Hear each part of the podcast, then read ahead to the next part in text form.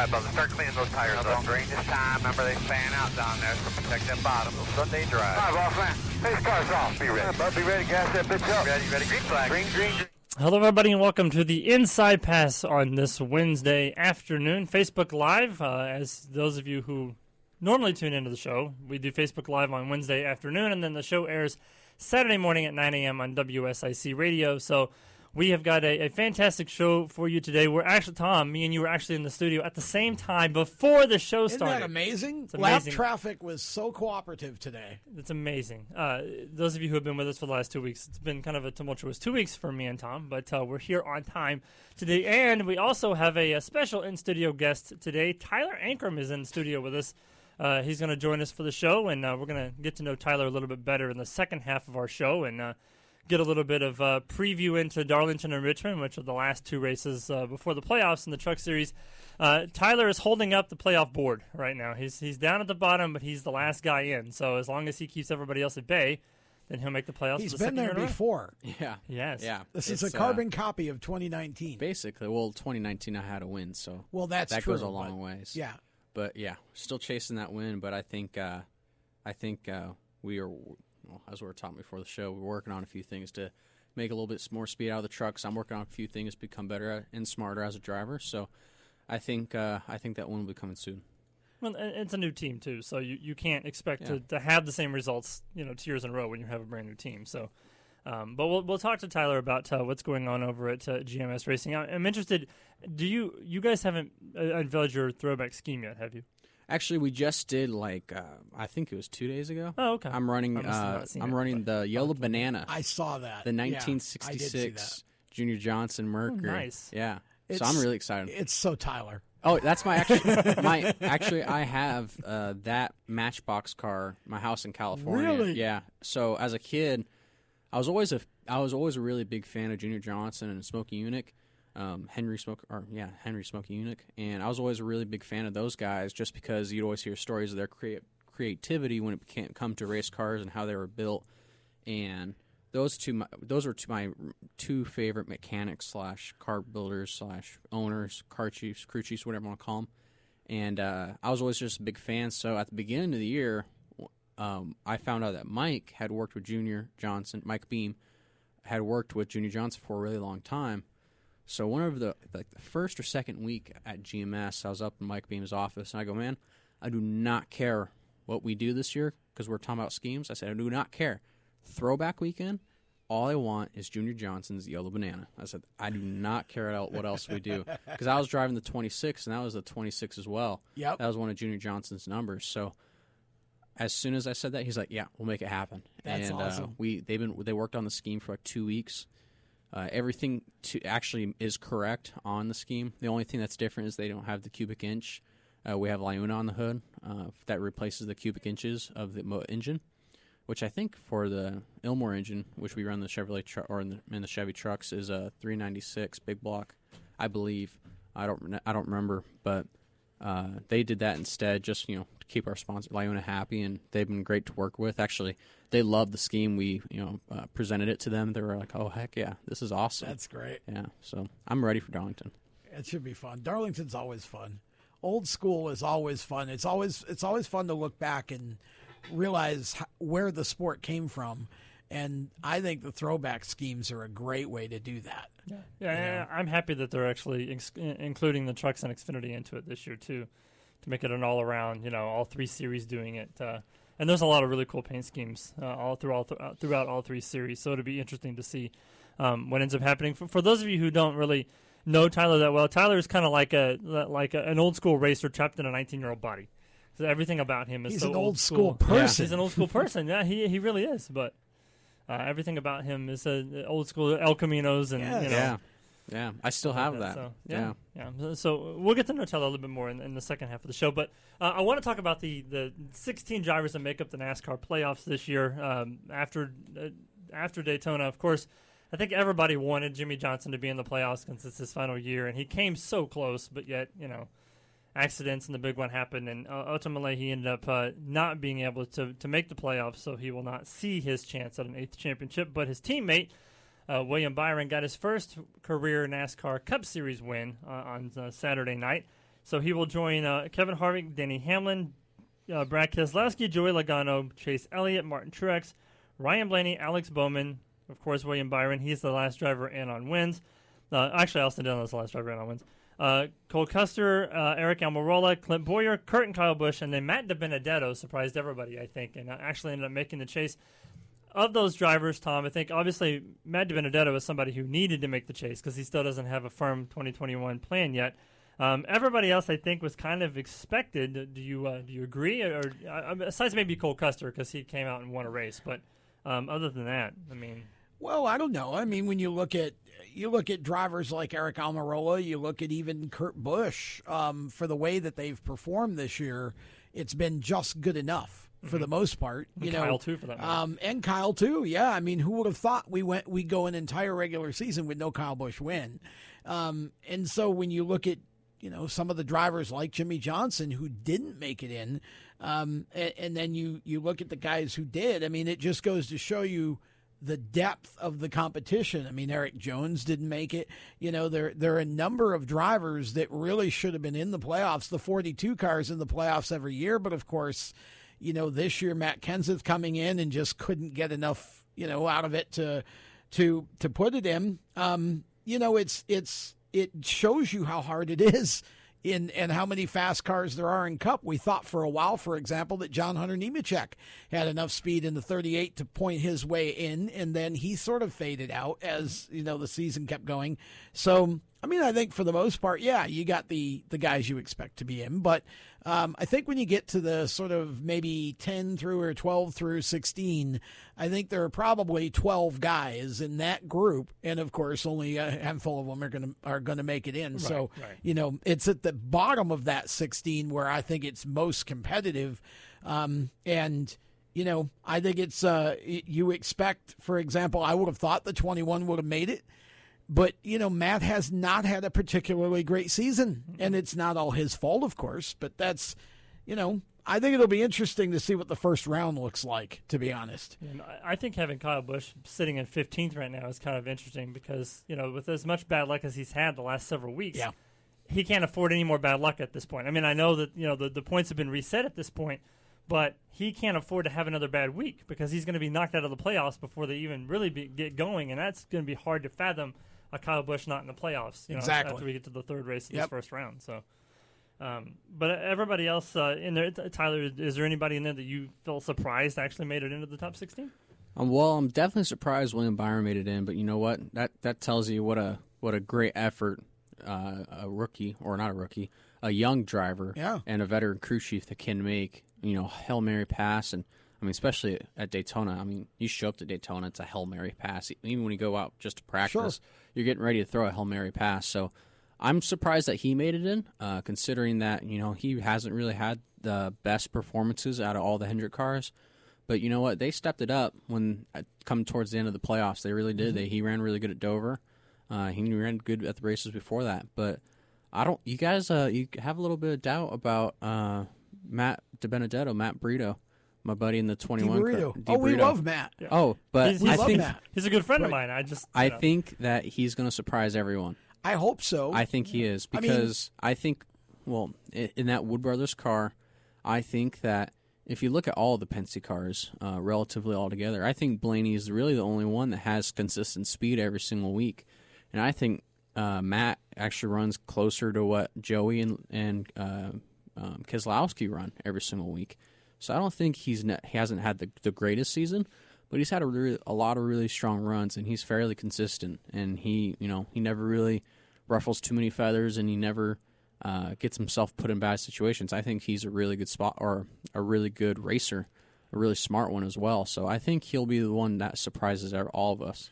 I hope you're right. I just, and I agree with everything you said. And as far as it goes, I think, but I think when you get to the playoffs, and you know this yourself, if you're going to advance, you got to win. Mm-hmm. And I just haven't seen, but maybe one or two races. And again, it's hard Matt was in a different car with a different team last year. Mm-hmm. It's hard to, you know, so I'm not saying the potential isn't there, but I think it's time and you got to go start winning. And I just haven't seen winning speed at too many races so far this year out of that team and you're going to have to eventually you're just going to run out of out of points if you don't win a race. So uh, i can't believe kyle busch for example is going to go an entire playoff without winning Yeah. something right? So you know that's where i look at these guys and say you know what? It's nothing personal just saying when you look you know austin dillon's kind of the same. He gets a win every now and then and he wins his way in and then he gets to the playoffs and if he can't win again Right. you know so I think that's the difference between the guys that win the championships and the guys that aren't quite there yet. Right. You know, Well, Yeah. and, and Matt actually has something to race for other than just wins and you know championship. He's he's fighting for his life at this point because Yeah. he doesn't have a he doesn't Yeah. have a confirmed ride. So which is sad. of the determination of the of the top 16, 15 of them know what they're doing next year. One of them does not. So he's obviously fighting for more than just points. But I mean, if you look at the list and you look at the guys on the list, I mean, obviously Stewart Haas has all four of their cars in the playoffs. Penske has four of their cars. If you can, if you think about the Wood Brothers too, everybody else has some of their teammates, but not all of them in there. But Tom, you and I talk all the time about consistency will get you into the playoffs, but consistency is not going to win you the championship, Right. Unless you're Matt Crafton. um, Matt Crafton's the Yeah. exception to the rule. Um, but everybody else, I mean, especially at the Cup level, you have to win races to win the championship. That's just all there is to it. And when you get, when you look at Harvick and Hamlin and how dominant they've been all season long, now that everybody's pretty much reset at this point, now you have to go out and beat those two guys. It's Yep. not really about the other 14. It's about Kevin Harvick and Denny Hamlin and beating those two guys because obviously they've shown the power this year. yeah, I mean, those two are the guys, obviously, that you go into the playoffs at, and look at and say, if you're going to be the champion, you got to beat those two guys enough times to to win it. Um, and we haven't seen a lot of guys be able to do that, right? I mean, they so um, it's been a weird season, but I also I also know that when we get to the playoffs, you know, and everybody kind of steps up their energy and their ambition and, and their aggression level, you know, things happen that maybe don't happen during the regular season. So um, just because those two have won, you know, a majority of the races between them or whatever, doesn't mean that somebody can't. You got to look at Tony Stewart in 20, what was it, 11, 2011? You got to, when you get to the playoffs, a whole different ball game. And now we've got some tracks of the playoffs that haven't always been there. And it's a kind of a, like I said, this is sort of a, a weird year anyway. So I almost expect the unexpected in the playoffs. You would almost hope that you have the unexpected since we've had this whole season of, you know, what if, Yeah. let's try this, what if this doesn't work. Uh, so to end up, you know, having that situation happen, you, you hope that we end up with at least a good a good mix of drivers in the final four. I mean, Yep. you obviously don't want you know all the Stewart Haas drivers competing for the championship. You want each manufacturer kind of represented. You know, you want that, that good mix of, of talent there. That's so, right. Um, so let, us talk about some news before we go to break, and then uh, we'll finish it up when we get back. Uh, William Byron signed a contract extension with uh, Hendrick Motorsports. He will be in the 24 through 2022, um, which is an interesting uh, tidbit. I didn't know uh, that but Byron is actually younger than Jeff Gordon was when he won his first race. Oh, yeah. So, yeah, I think a lot of people just tend to forget how young William Byron actually is, Well, like in terms of you know how quickly he moved up through the ranks. Well, yeah, and I think that's you know, and it was interesting what you said earlier, Tyler, about saying that you know I'm surprised William made it. Um, again, when you look at that bottom group, you know, two of the three going in, it was Maddie and 200 cars, and he was one of them. Like you, you would think that William Byron and Ch- and Chad Knaus, like that would be, you know, William would go start winning, but it, it takes a while sometimes to build chemistry, and I think William kind of he advanced pretty quickly. Um, I feel like he's still growing into his feet a little bit, and so I think going forward, you'll you'll see William Byron's confidence level come up, and as that comes up, I think the performance goes with it. So I actually feel like. You're right. A lot of a lot of people don't realize how young he is, and I think also a lot of people underestimate his upside potential. I think William is going to be because he's very intelligent and and he you know he he learns uh, quickly. I think William, given another year, I think William's going to be great. Honestly, I think him and Chad will be really really strong It's- in 2021. It's going to be a Joey Logano 2.0. Yes, I think I that's think so, exactly what too. you saw. Joey Yep. Logano got in it really early, and you know it took a little while for him to get going, but he got going, and that can be tough. Um, working with a veteran crew chief, um, I've experienced that, and you know racing super late models, uh, Blake Bainbridge and Clay Rogers. Um, they're you know my two head guys on my team Uh-huh. when my father and I had our own super late model team, and you know it did take about a year for that gap to bridge from you know old school you know language and lingo to mine. Because growing up racing quarter midgets and midgets and you know racing open wheel cars with my father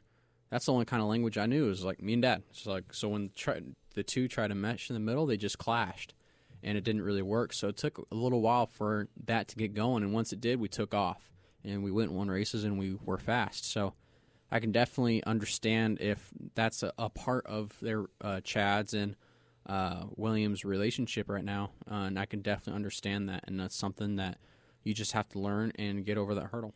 Wouldn't it also be the case with like, and even with looking at your own perspective, every time you make a jump to a new team and you have a new crew chief, it then takes, you know, that's why I thought last year what you and and Bono were able to accomplish at, at DGR was pretty amazing, frankly, because um, it was almost like the two of you were just close enough in approach or whatever where you really hit it off and, and were able to Yeah. um, but you'd been in you know in the organization for a bit too so it wasn't as if you went to a whole new situation Yeah, well, Bono Bono had been at DGR a year. He had gone to DGR the year that I started racing K&N at Yeah. DGR, so he had gotten to know me a little bit. yep And he had see, yeah, excuse me, ooh, got the hiccups. But he had seen me go race a few times in the K and N series, so like we kind of knew each other uh, when we got in the truck. But I think for me, what, what what it was with Bono was I had already known who Bono was before I even met him, uh, just through Martin Truex and Right. you, you getting to meet him, and I always just through stories as well. Dale Junior podcast helps as well, but I think I think it was just my respect for respect for Bono and the trust that I had him, in him had helped a lot.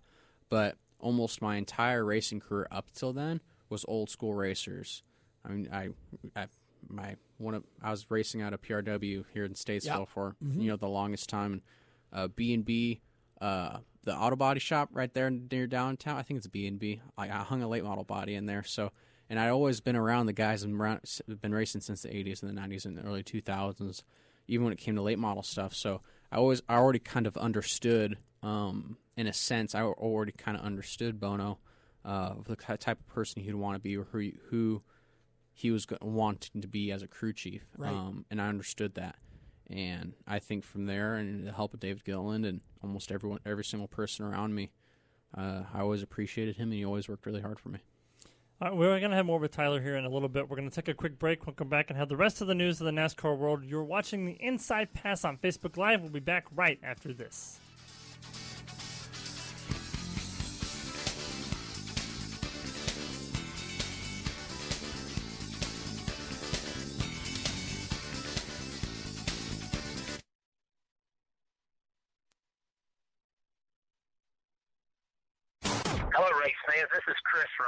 Wright. Thanks for listening to these guys. Man, what some great radio hosts. You're listening to the Inside Pass. We're giving Tyler uh, ideas for his next social media bit. yeah Ooh, are we? Yeah, exactly you can use that for your next Heck yeah. crazy Tyler Ankle. Crazy. I'm not that crazy. Sometimes. yeah, if you if you if you haven't seen what we're talking about, there is a a, a Facebook uh, post that Ty, Tyler did it was like what, two, three months ago now or so, right? Something like while, that, yeah. Of uh, some safety stuff that he was uh, practicing on uh, for some sponsorship stuff he was doing. So Yeah. it's good stuff, good video. yeah. Yeah. if you're not following at tyler ankrum on twitter please do i'm telling you it's hilarious Yes. Well, you got you. A, you got a very dry sense of humor I do, yeah. It's it's something that uh, people don't really understand it. And I think I get it from my dad and my grandpa. It's, spe- you can see it more with my grandpa because my grandpa, he he dresses, well, he's all cowboy. He rides horses and every day, and uh, he, he grew up all cowboy and um, he ropes and whatnot. But you, you talk to him and uh, he, he'll say something to you. But I know it's a joke because I you know grew up around my Yeah, grandpa. right. But he'll say it straight face. Yeah. Like, like it, it could be talking crap right to your face, and I'm on the ground rolling, Yeah. laughing, and they're just sitting there. They go, "Do I take this guy serious?" so I think I get that a lot from my- dad and my grandpa. It's just kind of I think it's an Ankrum thing, but uh, I mean, even still, like people sometimes don't understand my humor because they don't know if I'm just trying to be mean or just to be. Uh, never mind. If I'm just trying to be mean, and I uh, I get caught up in that sometimes because going back to what we were talking about before the show, if like if I can't talk crap to you, but you can talk it to me, it's like we are going to have a really rough relationship or friendship. Well, yeah, you- because that's just not the way both I roll. It's got, and I and I always expect it back. That's the fun thing. But you've never been afraid with your social media to sort of get into character or do something silly. Mm-hmm. And the other thing I like about you on social media is you you're you're always honest. You know, I go back to the announcement last year that when you sat and, and basically told us all that, look, you know, I, we got to stop for a bit until we find sponsorship. We're not going to, you know, I mean, that was as heartfelt and straightforward. And, you know, that's, you're just you. You're very authentic. Well, thank you. I uh, Very authentic. I'm really big on uh, not hiding who you are and just being yourself. I'm really Yep. big on that, uh, and because I don't, I've never really believed in it. I've never really be- believed in you know hiding th- certain things from Right. people. Yeah, I got insecurities. Yeah, I think I have things I don't like about myself. But you know what? I'm me at the end of the day, and I'm probably not going to be able to change it. So unless I go to the gym and try to get better looking, but I think uh, Let me know if you find a gym where that can happen. yeah, Gold's Gym. Call Hunter Smith at Fit Stop Yeah. Performance. He'll fix you right up. no, but uh, I think uh, I think for me, just when it when it comes to social media, I think I, every once in a while I come up with a, good idea, but usually it comes inspiration from somewhere else. Like I'm I'm with my friends, and we'll be going we'll be out doing something on my farm or somewhere else, and I'll come or someone will say something really funny or have a funny idea. I'll go, this is a perfect opportunity to come up with that idea and post something about it. But uh, I think uh, I think I can do better on social media. But my, my biggest thing also when it comes to social media is not to make it sound corporate or look Right. corporate. That's my biggest thing because I think I think what social media, the the bandwidth of social media, what should be for is to build a brand, but also help build your sponsor's brand, but also at the same time build yourself as a person. Well, you And- uh, are your brand. Correct. You are your brand. Yep. And I think that's the biggest thing. Is I think you can do all that in one single Yes, I agree. one single post or photo or what do you want to call it. You can do it all in one. It doesn't have to be one or the other, which I think some people sometimes get a little confused with. Um, I know that's one of my biggest things with my parents is like, like, oh, you posted like three fun things in a row. It's like, yeah, but I had LiUNA shirt in on that one. I was doing this and that one. And it's like LiUNA was in it. It's like that was cool, right? It's fun. But also, that's how it's how you disguise it, right? Right, People yeah. want people want to live their lives through you. Yeah, they right. want to see who you really are. Yeah. Now, obviously, there are some limits and some Yeah, places you shouldn't go, and some obviously. Mm-hmm. some drivers have trouble distinguishing. But you know, but I mean, but you've never been one of those guys. I appreciate You're, that. Hmm. you because your parents raised you well, and so Yeah. you're able to to, to now you know. I don't know if you heard take- that. yes, I, I heard it. Um, you know, but but uh, it's you know, and you have cows, yeah, I do. Yeah. and yeah. cows. Ca- people Cows always, you know, animals. You Mm-hmm. know, dogs, cats, cows. You know, show more animals on social media, and Gives they you get clicks. responsibility. Yep. Yep. Yeah. Well, that too. Yeah. That too. Yeah. You actually work for what Yeah. you get. Well, I think I think it's funny because people people I'm from Southern California. I'm I'm from San Bernardino, Redlands, Yucaipa area, yeah. uh, Inland Empire, and that's the biggest misconception when it comes to me is you think, oh, six one, tall, blonde hair. Oh, you're a surfer guy, right? It's like, no, I didn't grow up in Huntington, Santa Monica. Right. I grew up far. Actually, in fact, I can't stand the beach. I grew up riding horses and roping steers or steers. Uh, it's just, I, I, I'll explain later uh, for people who don't know.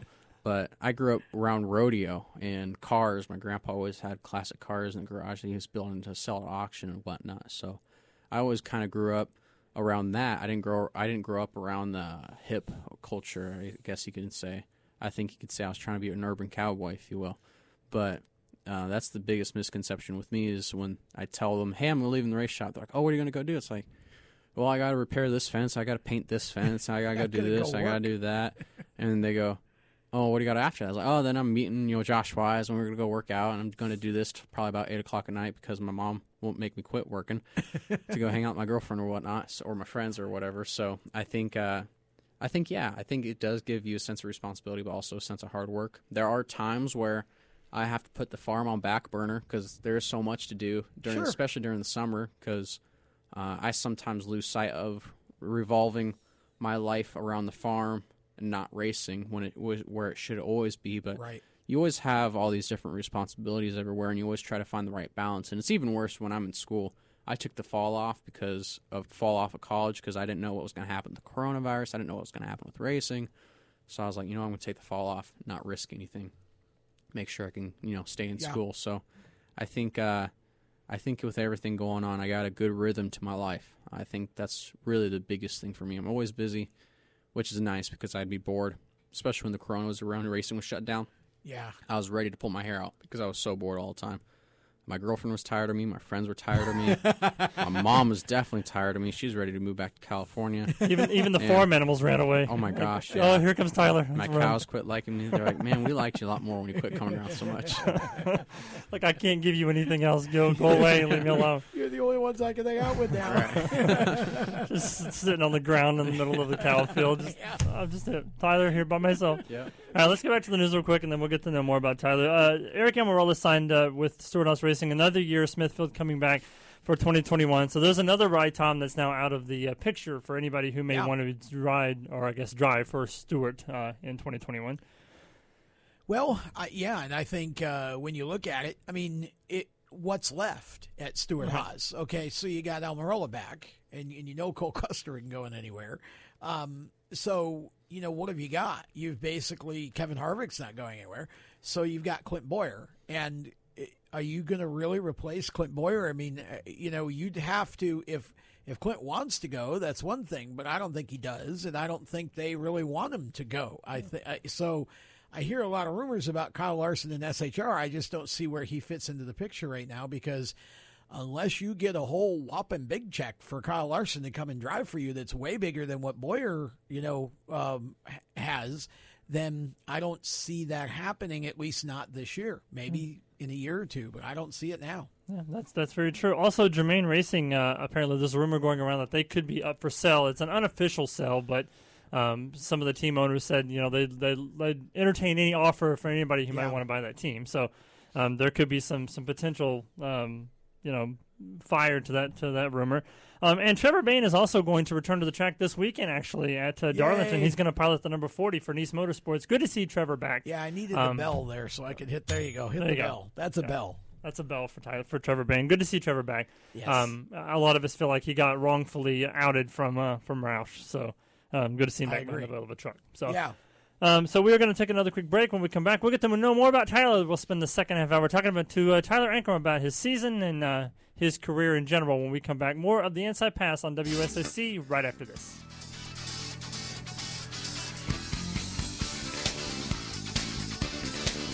I'm Chase Elliott, and you're listening to the Inside Pass. Welcome back to the Inside Pass here on WSIC. And once again, if you're watching us on Facebook Live, thank you for uh, tuning into our show. We are taping the show. It will air Saturday morning, 9 a.m. WSIC Radio, part of the Motorsports Power Hour, um, with uh, PRN's At the Track with Lenny Batycki coming on right after our show on Saturday morning. So if you missed the uh, live version of the show, you can check it out Saturday morning, uh, right before the Darlington race weekend gets uh, really underway. We've got uh, all three series in action at Darlington this weekend Trucks, Xfinity, and Cup. And speaking of trucks, our guest uh, today, Tyler Ankrum, joining us in studio. Um, it's very rare we get a driver, especially these days, to come into the studio. So thank you for you know Yeah. fighting coronavirus or whatever Absolutely. to come in here. People Fighting it real hard. a- well, people think that this is Kidding. like you know a, a bad place to be, but as we've we've told you before we start the show, that this like this entire studio is probably cleaner than Most you know the, the houses. cleaning aisle at the supermarket Yeah. with Yeah. all the cleaning stuff that we use to sanitize this place. So um, it is very very safe. But uh, so I wanted to, to kind of do kind of like an in depth type of interview, kind of where you started from, Yeah. and then kind of lead up to where we are right now. So. You mentioned in the last segment, of course, you were born in, in California, and you talked about the misconception that everybody thinks that people born in California are automatically surfers, or Yeah. you know, you ride sharks or whatever for Right. a living. Tree huggers. I came from Texas, so everybody assumes that I own a farm and that I watch tumbleweeds go by all the time. Right. But I'm from metropolitan Dallas, so there's no tumbleweeds anywhere Oh, around. yeah. So I, I know what, what that what that whole misconception thing is like. But Mhm. how does one go from a San, a, a San Bernardino born kid to a NASCAR Truck Series star? Well, for me, uh, as a kid, I was always really into cars. Uh, my grandpa always had um, old muscle cars. Uh, he had El Caminos, Corvettes, Novas, Camaros. Uh, he always ha- he was always wor- he always had his hands on something. There he was always working on something, and so I got to see a lot of that as a kid. And um, I actually my, my one of my grandpa's really good friends, uh, Phil, uh, he actually did that also as a car restora- car restoration business. So there'll be times where uh, my grandpa would pick me up from school. And we we go to his bu- buddy Phil's house, and they just sit there, drink beer, and work on cars, and I just sit there in the corner and watch them. Uh, so I was always always fascinated with cars growing up, and then a- along with that, uh, my family was always NASCAR fans. So every single year, uh, like my family growing up, we didn't have the money to go vacation. So Auto Club in Fontana was our vacation. We had like this fifth wheel weekend warrior, and you loaded everyone up in the fifth wheel or in, in the dually, my grandpa's dually, and we'd go to Fontana for the weekend. And so that's what that was our vacation for, you know, Thursday through Sunday. It was just the NASCAR track. And uh, so for me as a kid, it was always camped on the back stretch of Fontana, and that's what we did every year. And we always watched NASCAR. Uh, Sundays was watching the NASCAR races and golf because my dad was a golfer as a kid. So every time there was a commercial, he'd p- hit the previous button, go switch over PGA, and every single time there was a commercial at the PGA Tour, he switch back over to the Cup Series. So it was back and forth, back and forth, back and forth, back and forth for me as a kid. And uh, I was always just fascinated with NASCAR. I was always a fan far before I was a driver. And uh, actually, I didn't know it at the time when I was a kid, but my dad also raced, and he he raced quarter midgets, and uh, he went, he raced quarter midgets about to the time until he was age of 13, 14, when it was getting ready time to go open wheel midget racing or sprint car racing. Uh, but his parents couldn't afford to do so, so they said, "Hey, here's a bag of golf clubs. Here's another sport you can try." So that's when he became a golfer, and uh, so I never knew that. And I was actually one day, I want to say I was like six or seven, I think I was six. Yeah, I was six. I was sitting in my grandmother's lap, just flipping through the family photos, and I saw a picture of a quarter midget. I go, "What's that?" My grandpa goes, "That's your dad. When he was 11 years old, he raced quarter midgets." And I think what every six-year-old says is, "Is I want one." Yeah, why? Why don't So- I have one? right? Why don't I? Why don't I have one? Actually, so, no. It goes like this. Can I have one? Basically, yeah. so for two years, two years, almost every single day, I asked when can we go racing, and after two years, on my eighth Christmas, I got my very first quarter midget. Uh, Tad Pfizer built it, and my ninth birthday was my very first race. March sixth was Wow. my very first race, and I was turning nine, and then from there, I raced quarter midgets for about four years. Um, my final year, I was the first driver to win all four national championships in a single year. That record actually still stands Uh, after what six, seven years now, more than that. Mm, something like that, yeah. Yeah, probably six, seven, eight Six- years. Yeah, seven, yeah. Seven or eight years. That record still stands, and then That's awesome. from there, I, w- I did midgets for about a year, and went on the quarter midget tour, I became really good friends with Todd Gilliland, and David had just started a late model team. So I'm racing midgets on the west coast and a little bit, a little bit of pavement stuff on the east coast. And David Gilliland was at my uh, New Year's party uh, in my house in California, just you know becoming friends with the Gillilands and. David asked me what I wanted to do for the rest of my life, and he was still cup driving at the time. And I was like, "What do you mean? What do I want to do? I want to do what you do." I just remember him laughing at me because I think I looked at him like he was uh, Well, it was crazy. a silly question. yeah, it's a silly, it was kind of a silly question, and uh, and David helped my father um, get a late model, uh, got a crew chief. We started racing at DGR. I was 12 years old, started racing a limited late model. 13 went late model racing, and actually 13 we split off from DGR and started our own late model team. We hired a handful of guys, got a shop. Actually, was it, our very first shop was in a old uh, um, Ford dealership, and had no AC, no insulation. So middle summer in Asheboro, North Carolina, you just have these brick walls that are covered in Ford, and all these old, really cool lifts and pull downs. shop. Oh, I think yeah, you yeah, did go there. You and I were working together then. And uh, we went there, and from there we went to Ramseur, and I started racing super late models. And then uh, from there we actually went back down to Mooresville, uh, and that's when we hired, uh, kind of pretty much scrapped the entire team and restarted. Um, got got rid of all our chassis. When we went to Fury chassis compared to what we were racing, Yeah. went to Fury chassis, hired Clay Rogers, Blake Bainbridge, and uh, we absolutely hauled the mail my final year super late model. did. And then uh, actually went back to go race at DGR with David Gillen my first year at K&N. Won the K&N East Series, uh, won won four races I believe, and then went truck racing with David again, and then uh, won a race at Kentucky my very first year, and won the Rookie of the Year. Uh, made it to round of six in the playoffs. I know I sound like a real statistician right now, but I'm trying to boost my resume as anywhere I can, and uh, and then uh, you know I think I think my very first year in the truck I impressed a lot of people at Chevrolet, and um, we honestly really didn't have the money to go to GMS this year, but we got really lucky with the LiUNA, them coming on board. Super thankful for them, and also Chevrolet. Chevrolet uh, supported me a lot this year, so I'm really really thankful for them and what they're doing with me right now. And I just uh, I'm ever, ever more thankful for everyone at GMS and Chevrolet and LiUNA. Um, there were a lot of rumors, I think, at the end of, of last year about where your plans were for this year. There was a lot of rumors about like Kyle Busch, you know, stealing you away from DGR, putting you in one of his trucks. Um, there was Oh, a lot of other. I heard all. I, I, I, I kept on telling everyone that I was going to go end up in the 48 car. Everyone was like, "Hey man, what are you doing next year?" I was like, "I'm taking the 48 car All the way to Cup. all the way to Cup." no, but actually, I know what you're talking about because it was Martinsville. People were walking up to me like, "Hey man, congratulations with the Niece start." I'm like, "What are you talking about?" It's like. I haven't signed nothing. or hey man, congratulations with the Kyle Busch. I'm like, I don't. I'm not even. What? Where are you hearing all these things? Yeah, the rumor was that Kyle walked into DGR, walked out with Tyler Ankrum, and Yeah. it's like, Yeah. did he did he have to tie him up or The- kidnap him? Or Right. how did The- that work? that's how the rumor started, and then I think we started the rumor that Kyle walked into DGR with you know a handful of cash, whatever, walked out with you and a cow yes, because I Yeah. said oh, that taking the cow was part of the deal to get you to come to. Oh my gosh! KBM. I heard all. Of, I even heard. I even heard people. People were telling me that they heard I was going Xfinity racing. I yeah, said I, no. yeah, I believe I'm, we heard that rumor too. I'm not going Xfinity racing, and they're like, "Well, when are we going to know?" I was like, "You're going to find out in Miami."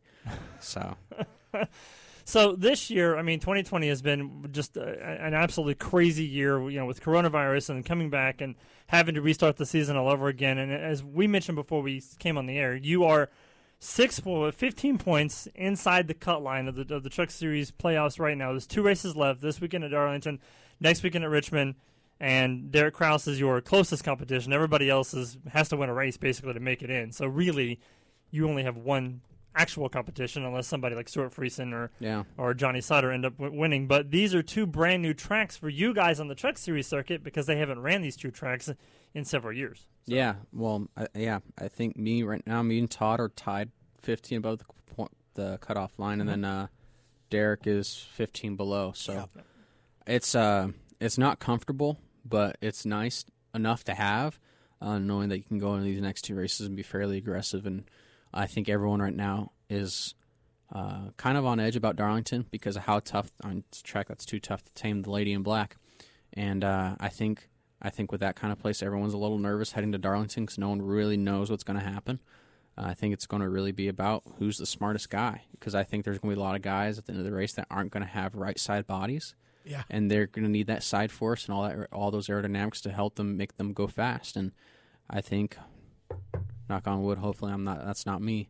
I think that if you go into Darlington with the mindset of playing it, not playing it safe, but playing it smart, Yeah. safe or smart, not safe, playing it smart, I think you can go out there smelling like roses, and I think you can go to Richmond and have an easy day. And so that'll be the biggest thing going to Darlington is not getting too excited, not getting too caught up, because if the place is as hard as it is in the simulator as it is in real life, I'm, you know, I think I'll be playing it very, very smart. So I think uh, going to Darlington, it's all going to be about survival. Who builds the tougher trucks? Who builds a stiffer right side body than the rest of them? So, because it, from what I've been told, it's not if but when you hit the right side of that truck heading turn one. Yeah. Yep, you're destined to leave Darlington with a with a stripe, at stripe. some Yeah. point during Right. the race. So um, it's definitely going to be a, an exciting race. But you, you also mentioned having not won a race this year, whereas last year you won to get into the playoffs. But I think Tom and I both agree that I, if, if I was a driver, I would much rather win all my races in the chase or in the playoffs as much opposed to Yeah. winning it before you get there. But Yeah, I think everybody looks at what happened last year with uh, Grant Enfinger winning the regular season championship, having not won a single race, and then Matt Crafton, his teammate, ending up winning the championship, having never not won anything all year long, including a race, just being there at the end. And I think with this with this playoff format and the way that everything works out, when you're if you're one of the final four at Phoenix, you just have to be better than the other three. You don't have to necessarily have to Yeah. win the race. That's I think that's kind of the, the one of the biggest flaws with the format. Like I think a lot of people think it's it, you know um, what's the phrase uh, when to get in. I think like what you guys were talking about with the cup cars. I think a lot of people do think that way. I don't think it's it's a wrong way of thinking, but I think it's not necessarily the best way of thinking because you can have a situation where you had last year where Brett Moffitt won all three races in the very first. I think it was the very first Yeah, round. Of the first playoffs. round of the playoffs. Yeah, he first the two. first Yeah. round. He won the first two in the in the Mhm. very first round of the playoffs. So it's like okay, so you really can't have that kind of format. So I think it really just comes down to you know who really does have the best playoffs because you can have a great year and it can be ruined in one round of the playoffs because you Exactly. had two unlucky races. So I think when it comes to us not having having won a race um, so far this year, and I don't necessarily look at that as an issue. I look at that as an opportunity because if we're looking for a point in time to peak, it's to peak right now. Oh, of course. because sure. that I think that's what happened to me last year. Um, won Kentucky and I peaked. I think the next three or four races I was in the top five or something like that, or top ten every single race, and then we kind of plateaued. And I think you guys look at guys in the Truck Series who are really really strong at the beginning of the year, or they're not so strong now. So Right. they can be you know, in a recession, ready to peak again, or there are some there are some guys that are peaking right now that are probably peaking too early. So I think I think we have some magic bolts slid up our sleeves here at the 26 LiUNA Chevrolet here at GMS Racing, and uh, I think we'll be fine once we get reach the playoffs. I think your entire team is starting to peak with you know with Zane, Sheldon, you know Yeah. Brett Moffitt, everybody that's on that team. Yeah, Um, and in having the, the veteran guys coming into the 24 tar- car every once in a while, uh, Greg The Biff, Biff. yeah, you, get to be teammates with the Biff this The Biff. weekend. So, um, we'll talk 'em. we'll talk to more uh, talk more with Tyler about that when we come back. We're gonna play a little game of uh, 10 questions with Tyler And when we come back. We'll be right back on the Inside Pass.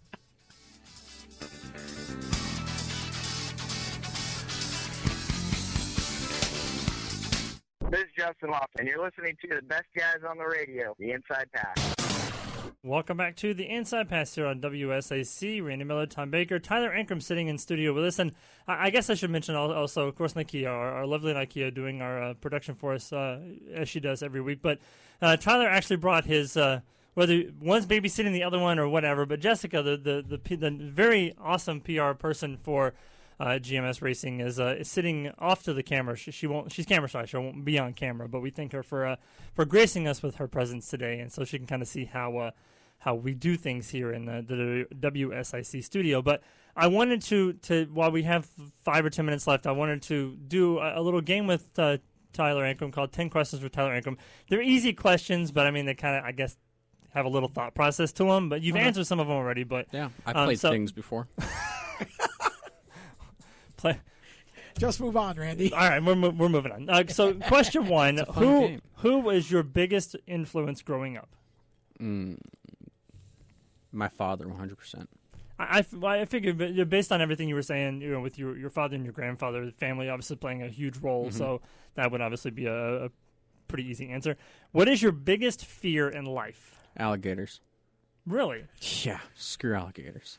I went down to Hil-. I went I went down to Hilton Head. was unexpected. I went down to Hilton Head, and there's like this uh, park or this like national forest, and I'd seen this 16 foot uh, alligator floating in the water like 100 yards away.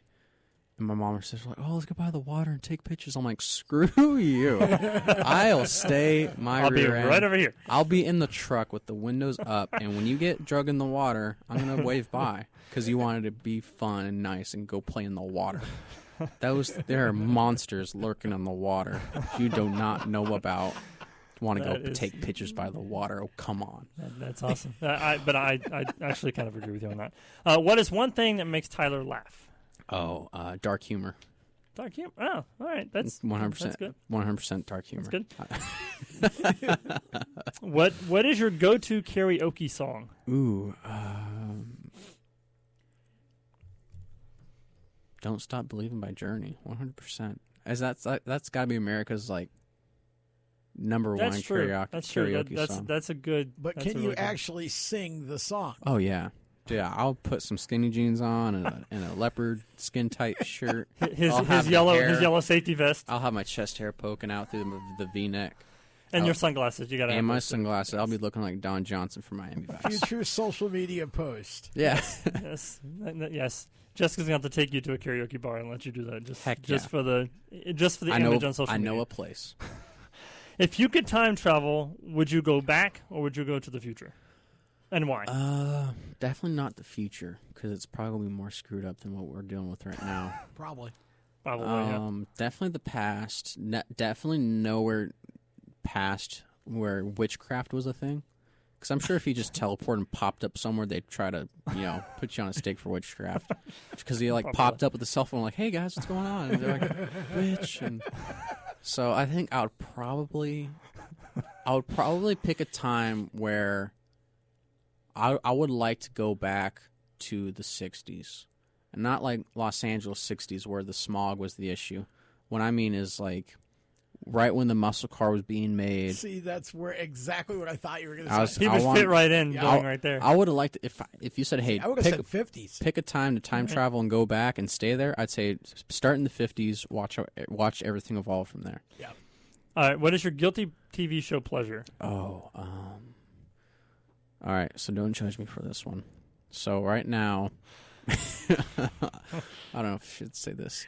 Um, me and my girlfriend started the show called uh, Mar- "Married at First Sight," Yes. And you know what? I, I watched the show too. It is. and very you know what? At first, I was like, "Oh gosh," and, you know, I like my girlfriend a lot. I'm just gonna, you know, do it for her, right? You know, compromise. Relationships about compromise, Tyler. Like that's what I'm thinking about. That's right. It's like, all right, you're gonna watch Married at First Sight, so you can watch what you want next, right? And then I found myself like three episodes in, really into it. I was like, "What are you thinking? You're Yeah. thirty something years old and you're having a you know relationship and blah blah blah blah blah." Just- Yeah, I think it's the the agony of watching somebody else's life fall apart. yeah. or just like see makes you feel better about the life you have. yeah, So and just have not people not think. It's like, Yeah, how could you not see this Yeah. specifically? that that's exactly how I feel too. Um, if you came with a warning label, what would yours say? Oh, there'd be a, a lot. question. There'd probably be a hazard signal on there. I'm not toxic. I don't think I am. But um, uh, w- what warning label would I have? Oh. Um, I have random spurts of crackhead energy. Somehow I can see that. Just random spurts. Like most of the time, I'm I'm mellow. Like if, right now, I'm mellow. But like it just sometimes it's just It's like you could snap at any moment, just, Just become like somebody with Tourette's and just Yeah. start ra- like the OCD random kicks in. I gotta clean everything. I gotta do everything all in that in that very moment. You're dusting your truck going down the Yeah, front straight exactly. away. It's like I see a piece of dust. Yeah. Um, if you had to describe yourself as an animal, what animal would it be? Oh my gosh. American bald eagle, man. Look at this hair. It's feathered and lethal. It blows in the wind. You should see it on race Feathered weekends. and lethal.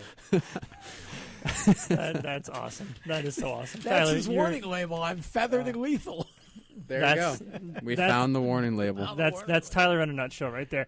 Uh, we want to thank Tyler for, for joining us today. Next week on the show, uh, Nick DeGroot's going to come and he's not going to come here, but he's going to be on the phone and sit in as co-host for, with Tom because Yes. I'm going to be out of town.